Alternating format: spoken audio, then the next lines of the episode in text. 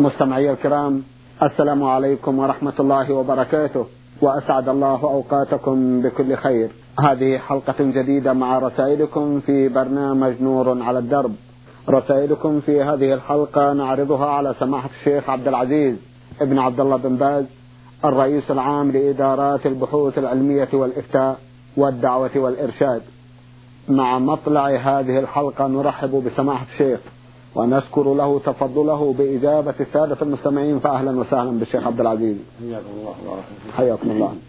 أولى قضايا هذه الحلقة قضية بعث بها مجموعة من السادة المستمعين يسألون ويقولون ما حكم الشرع في الأموال التي تنذر للأولياء وتوضع في صناديق؟ هل لأحد حق فيها لانتسابه إلى هذا المولى كما يزعم الجاء الجن هذا الولي. نعم. في صنا ما حكم الشرع في الأموال التي تنذر للأولياء وتوضع في صناديق أخر؟ وهل لأحد حق فيها لانتسابه إلى هذا الولي؟ بسم الله الرحمن الرحيم. الحمد لله وصلى الله وسلم على رسول الله وعلى آله وأصحابه ومن اهتدى بهداه. أما بعد فالنذر من العبادات التي يجب إخلاصها لله وحده لأنها التزام المكلف ما ليس لازما له من جهة الشرع تعظيما للمنذور له وتقربا إليه. وهذا لا يصلح إلا لله وحده. فليس لأحد يلتزم صلاة ولا صوما ولا صدقة ولا غير ذلك لا لملك مقرب ولا نبي مرسل ولا لنجم ولا لشجر. هذه النذور التي يقدمها بعض الجحال إلى الأولياء من أصحاب القبور تعتبر شركا أكبر. كالذبح لغير الله وكالاستغاثة في الأموال كل ذلك من اسم الشرك الأكبر. قال الله عز وجل وقضى ربك ألا تعبدوا إلا إياه. قال سبحانه وما أمروا إلا ليعبدوا الله مخلصين له الدين حنفاء. قال عز وجل إياك نعبد وإياك نستعين. قال سبحانه وما أنفقتم من نفقة أو نذرتم من نذر فإن الله يعلمه المعنى فيجازيكم عليه سبحانه وتعالى. فالنذور عبادات وقرى يجب أن تكون لله وحده.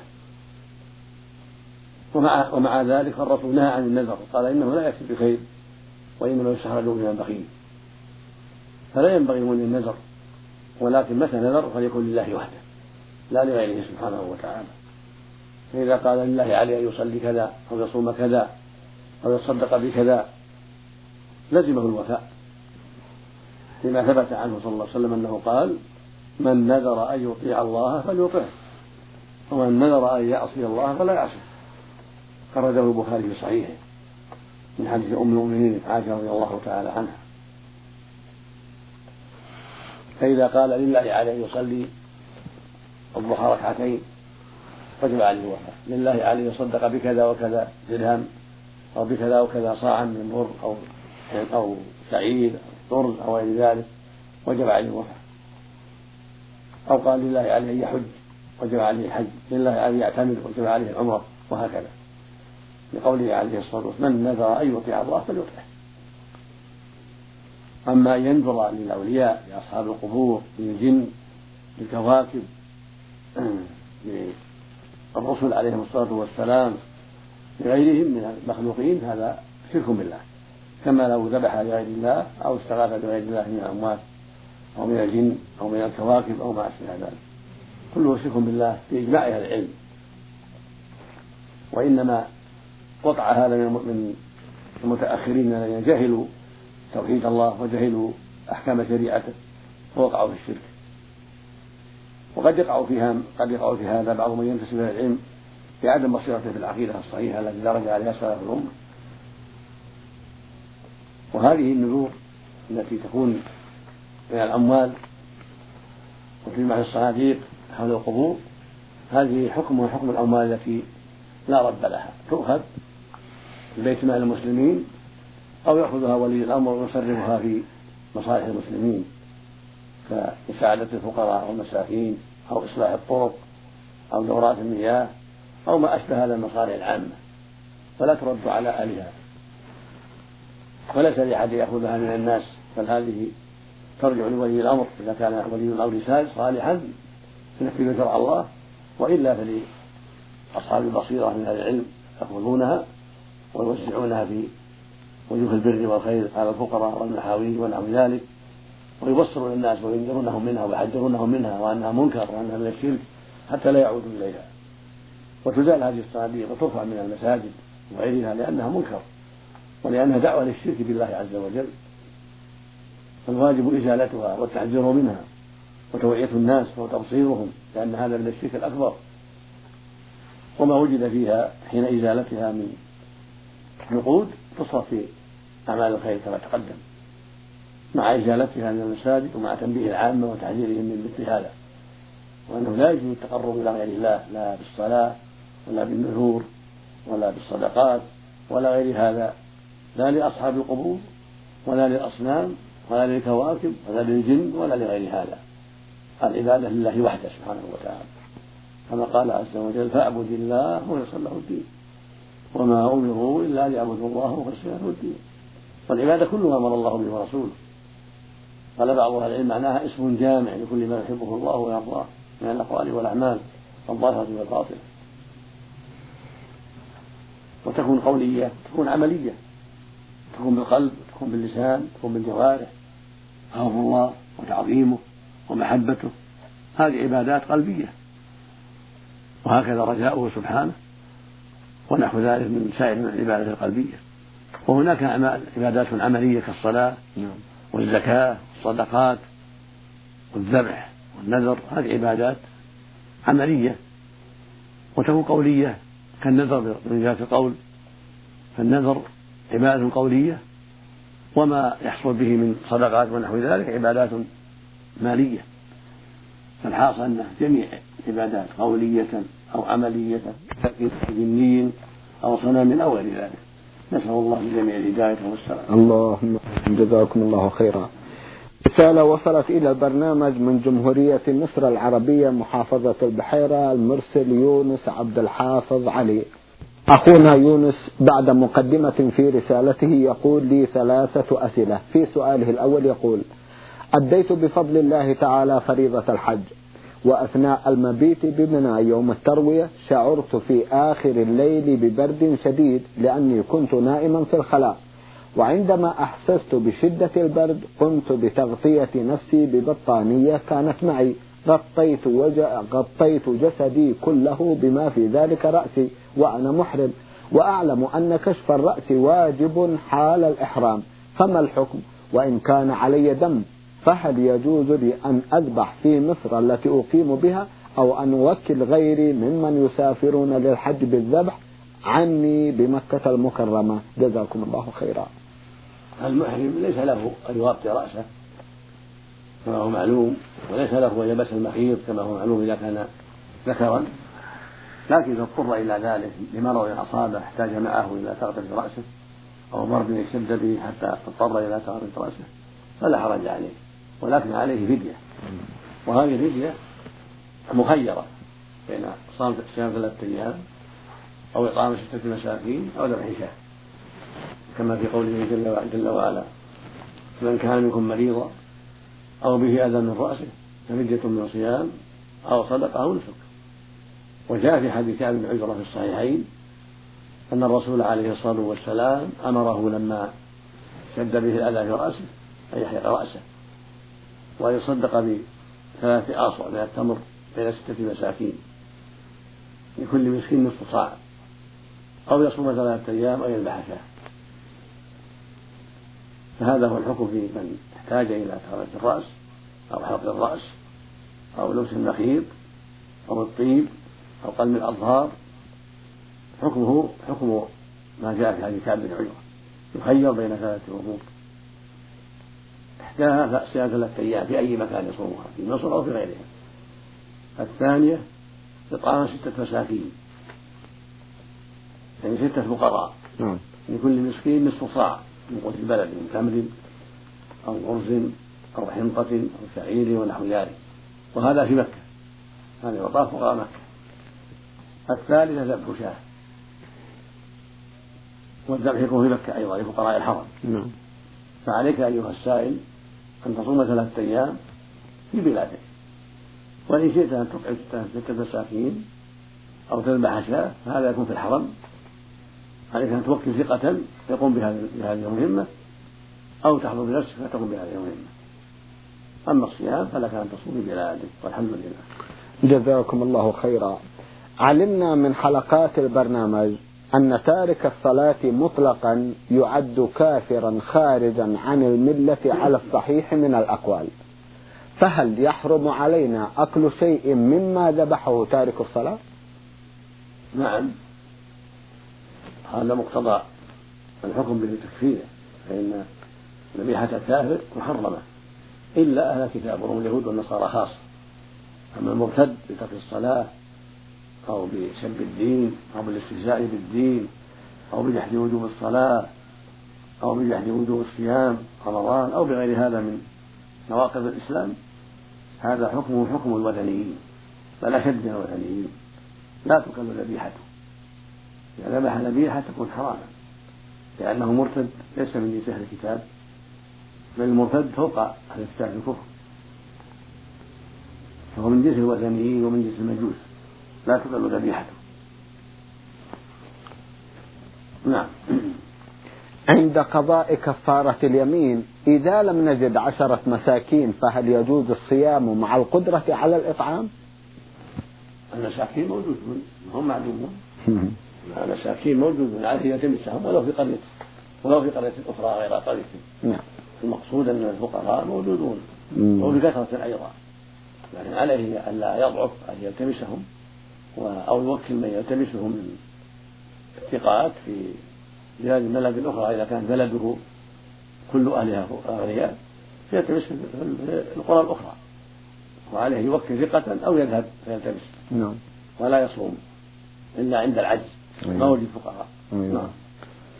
رسالة وصلت إلى برنامج من العراق وباعثها أخونا محمد حسين علي حموري أو حموري.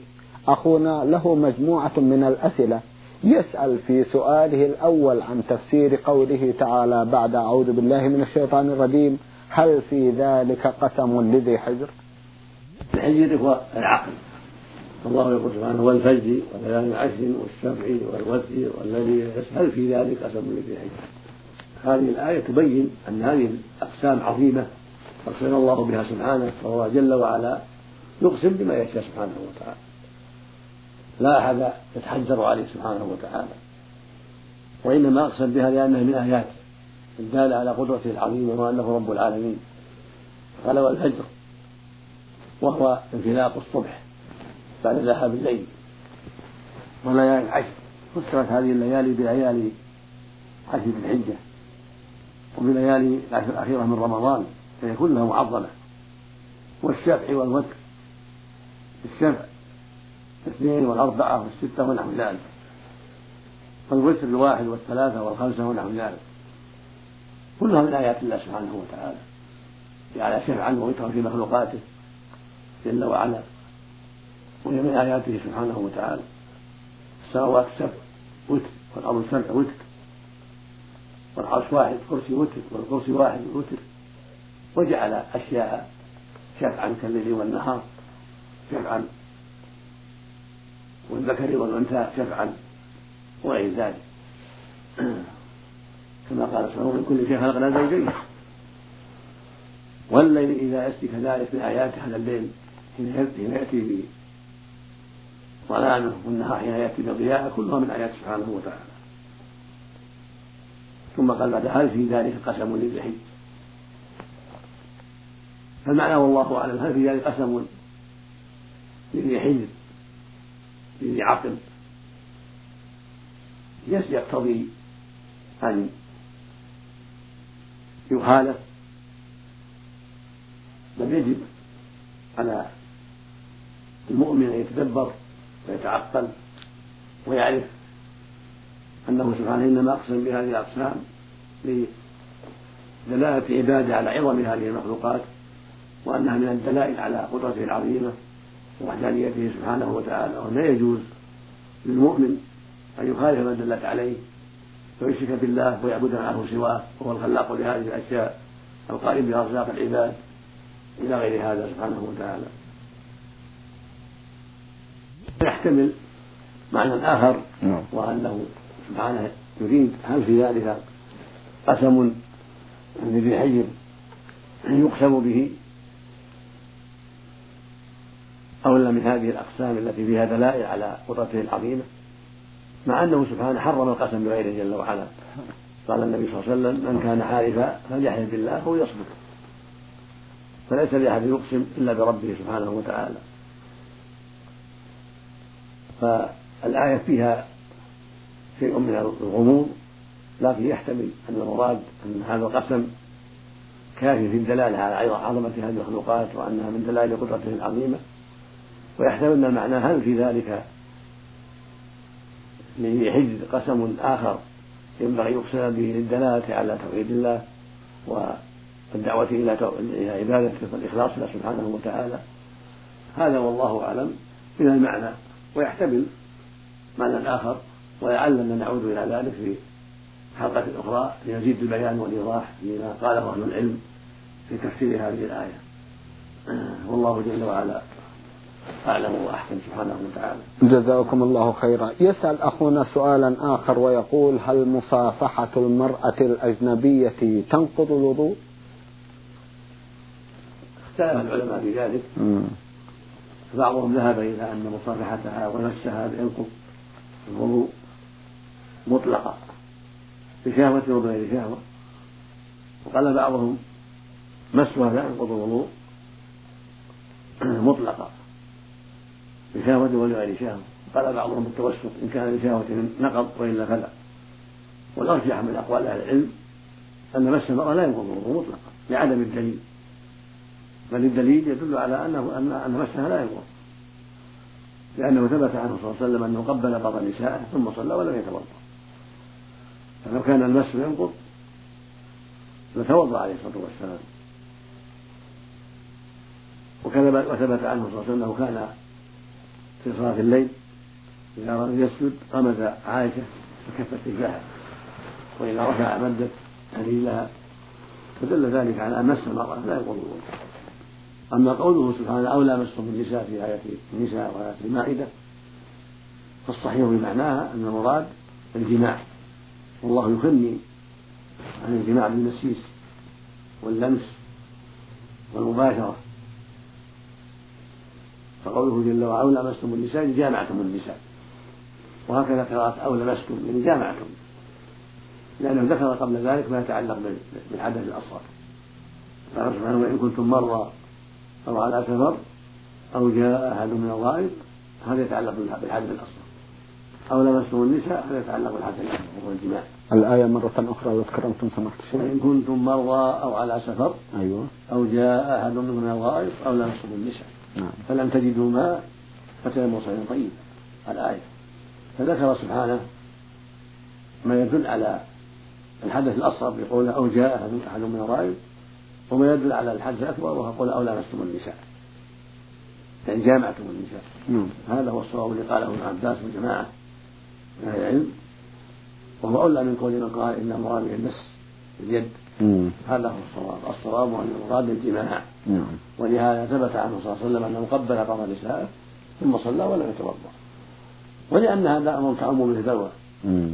الإنسان يكون في بيته الزوجة يكون في بيته غير الزوجة قد يمسها. فهو على وضوء فلو كان هذا ينقض الوضوء لبينه النبي صلى الله عليه وسلم بيانا شافيا وأوضحه للأمة اللهم صل عليه. فلما لم يبين في ذلك شيئا علم أنه ليس من النوافل والله المستعان. نعم. الله المستعان. جزاكم الله خيرا. يستوي الأمر بالنسبة للأجنبية وغير الأجنبية؟ نعم. زوجته الأجنبية والمحرم كله. مس النساء لا يضر مطلقا إلا إذا خرج من شيء خرج من مدي أيوة. انتقض الوضوء بالمدي أيوة. أما مجرد مسه لأمه أو أخته أو زوجته أو أجنبية كل هذا لا ينقض الوضوء بارك مع أنه لا يجوز له مس أجنبية ليس أيوة. له مس أجنبية. لكن لو قدر أنه مسها أيوة. لا ينقض الوضوء بارك الله يسأل أخونا سؤاله الأخير فيقول هل تقبل صلاة المرأة السافرة؟ أي التي لا ترتدي الحجاب إلا في وقت الصلاة. وهل يقبل منها حجها إذا أرادت أداء فريضة الحج على أن تعود لحالته الأولى كما يحصل كثير في زماننا هذا؟ من أهل الفن وغيرهم وخصوصا العاملات في الوسط الفني اللائي يثرن الفتنة في أي مكان يظهرن فيه. إذا استوفت شروطا الصلاة صحت صلاتها وإن كان عندها معاصي قبل الصلاة أو بعد الصلاة. إذا استوفت الشروط بأن توضأت وصلت كما كما أمر الله وسترت عورتها رأسها وبقية بدنها فصلاتها صحيحة إذا استوفت الشروط. والأركان والواجبات. أما مجرد هنا تكشف بعد الصلاة أو قبل الصلاة تكشف رأسها أو وجهها للأجانب هذه معصية مستقلة ما تعلق بالصلاة. المهم أن تصلي على الوجه الذي شرعه الله وصلاتها صحيحة إذا استوت ما أوجب الله عليها. أما معصيتها قبل الصلاة أو بعد الصلاة فهذا إثمها عليها. لا تبطل الصلاة.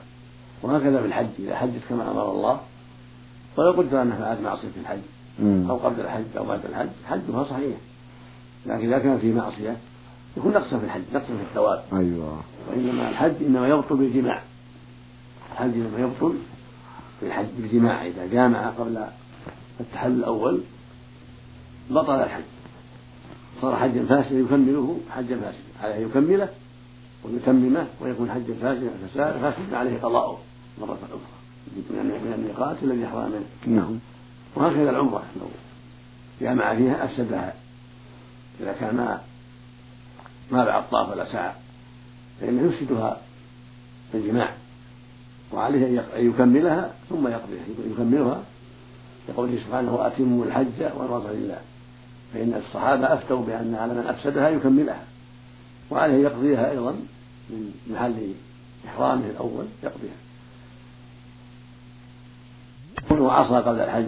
أو بعد الحج لا يبطل الحج ولا عمرته وكونه عصى في الحج مثلا بأن ارتاب أحد أنه محرم أو سب أحد أنه محرم يكون نقصا في حجه لكن لا يبطل الحج. أو عمل أو عقد عقدا ليس بشرعي كالربا أو عقدا اختل فيه بعض الشروط لا يخل بحجه ولا بعمرته نعم. بارك الله فيكم. نعود في هذه الحلقة إلى رسالة المستمع مفتاح مصطفى من الجماهيرية. أخونا عرضنا جزءا من أسئلته في حلقة مضت وفي هذه الحلقة يسأل أيضا مجموعة من الأسئلة فمن أسئلته هذا السؤال هل زواج الأقارب أوفق للتربية الإسلامية أم زواج الأباعد؟ وهل في سنة الرسول صلى الله عليه وسلم ما يدل على ذلك؟ أرشدوني أفادكم الله. لا أعلم في السنة ما يدل على تفضيل الأقارب على غيرهم ولا تفضيل الأباعد على غيرهم وإنما المفضل أن يختار ذات الدين. هذا هو المفضل. لقوله صلى الله عليه وسلم في الحديث الصحيح تنكح المرأة لأربع لمالها ولجمالها ولحسبها ولدينها فاظهر بذات الدين تربت يداك ولم يقل فاظهر بقريبته أو بالبعيدة الأجنبية قال فاظهر بذات الدين تربت يداك والله يقول سبحانه إن أكرمكم عند الله أتقاكم يعم الأقارب والأباعد فأفضل النساء من كانت تقية لله ذات دين سواء كانت قريبة أو بعيدة. فلا ينبغي للعاقل أن يقدم الأقارب على الأباعد لمجرد القرابة لا بل ينظر ويتأمل ويسأل. فمن كانت أقرب إلى الخير وأبعد عن الشر اختارها زوجة له وإن كانت أجنبية. وإن كانت من أقاربه فهذا خير إلى خير. ساق رحم وزوجة صالحة. نعم. جزاكم الله خيرا. أخونا يشترك مع مجموعة من المستمعين في السؤال عن الأغاني والموسيقى. فمن أولئكم المستمعين الأخ محمد عطلة منصور السواط يسأل عن الأغاني والموسيقى في سؤال طويل سماحة الشيخ. ومعهم أيضا مجموعة من المستمعين من بينهم أخونا أبو محمد من جدة يسألون عن الأغاني والموسيقى. أرجو من سماحة الشيخ أن يتفضل بتوجيههم. الأغاني محرمة عند أكثر أهل العلم وشد بعضهم في جواز الشيء القليل منها الذي لا يصحب بشيء من آلات الملاهي لا بالموسيقى ولا بالعود ولا بالكمان ولا بالطبل ولا بغير ذلك. والذي عليه جمهور أهل العلم هو أنها محرمة ما دام يتعلق بالنساء وصفاتهن والإغراء بهن أو بالخمور أو بشيء ما حرم الله. فكل الأغاني محرمة بهذا المعنى. وهكذا ما يكون بأصوات النساء وأصوات المخلفين المعروفين بإثارة الفاحشة والدعوة إلى الفاحشة. كل هذا محرم منكر فإذا كان مع ذلك آلة له كالموسيقى أو العود أو الكمان أو غير هذا أو الرباب حرم. حكاه ابن الصلاح إجماع أهل العلم. وقد بسط العلامة ابن القيم رحمه الله هذا البحث في كتاب إغاثة اللحان من مكائد الشيطان. من أراد أن يراجعه فهو مفيد جدا.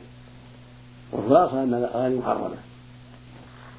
كل ما يتعلق بالأغاني بصوت النساء أو بصوت من يشبه بالنساء أو من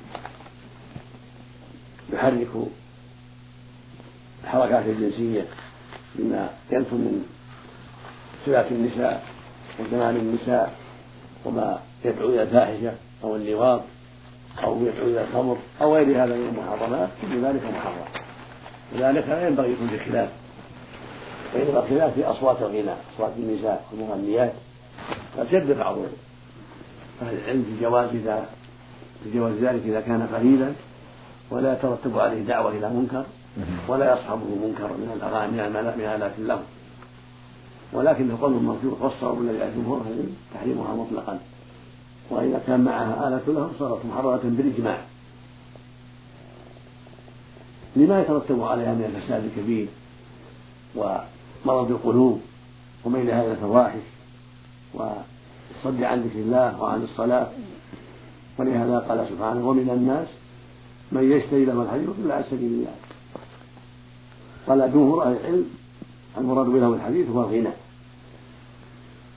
فذم من فعل ذلك. ومن الناس من يشتري. هذا على سبيل الذم والتحذير. ولهذا قال بعده ليضل عن سبيل الله. وقرأ بعض القراء ليضل. يعني يضل بذلك عن سبيل الله. فاستعمال الأغاني واعتياضها من أسباب الضلال عن سبيل الله والإضلال للغير بغير علم قد يضل وهو لا يشعر بسكرته بالهوى حب الشهوة والميل إلى الأغاني قد يضل بها أو يضل غيره بغير علم بغير بصيرة بغير هدى. وهي وسيلة أيضا لاتخاذ سبيل الله هزوا هزوا لما وقع في قلبه من المرض بسبب الأغاني. وحبها والميل إليها.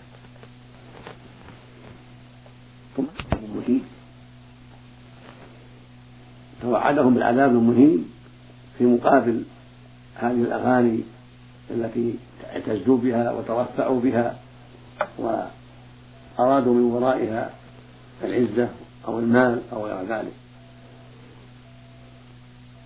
ثم ذكر بعد هذا سبحانه أن أهل الأغاني يبتلون بالاستكبار عن اتباع الحق وعن سماع القرآن. ولهذا قال بعده إذا تتلى عليه آياتنا ولا مستكبرا كأن لم يسمعها كأن في أذنه وقرأ. فبشره بعذاب أليم. وهو وعيد عظيم. والسلام وغاية خطيرة. نعم. وأن أن استماع الأغاني وسيلة إلى الضلال والإضلال. ووسيلة لاتخاذ سبيل الله هزوا. ووسيلة أيضا إلى التكبر عن سماع القرآن والانتفاع به. الله وهذا خطر عظيم. جزاكم الله خيرا. يجب الحذر نعم نعم. من هذه الخصال الذميمة. قال ابن مسعود رضي الله عنه الصحابي الجليل أن الغناء ينبت النفاق في القلب كما ينبت الماء البر فنسأل الله السلامة. اللهم آمين. جزاكم الله خيرا. سماحة الشيخ في الختام أتوجه لكم بالشكر الجزيل بعد شكر الله سبحانه وتعالى تفضلكم بإجابة السادة المستمعين وآمل أن يتجدد اللقاء وأنتم على خير. مستمعي الكرام كان لقاؤنا في هذه الحلقة مع سماحة الشيخ عبد العزيز بن عبد الله بن باز الرئيس العام لإدارات البحوث العلمية والإفتاء والدعوة والإرشاد. شكرا لكم مستمعي الكرام وسلام الله عليكم ورحمة وبركاته.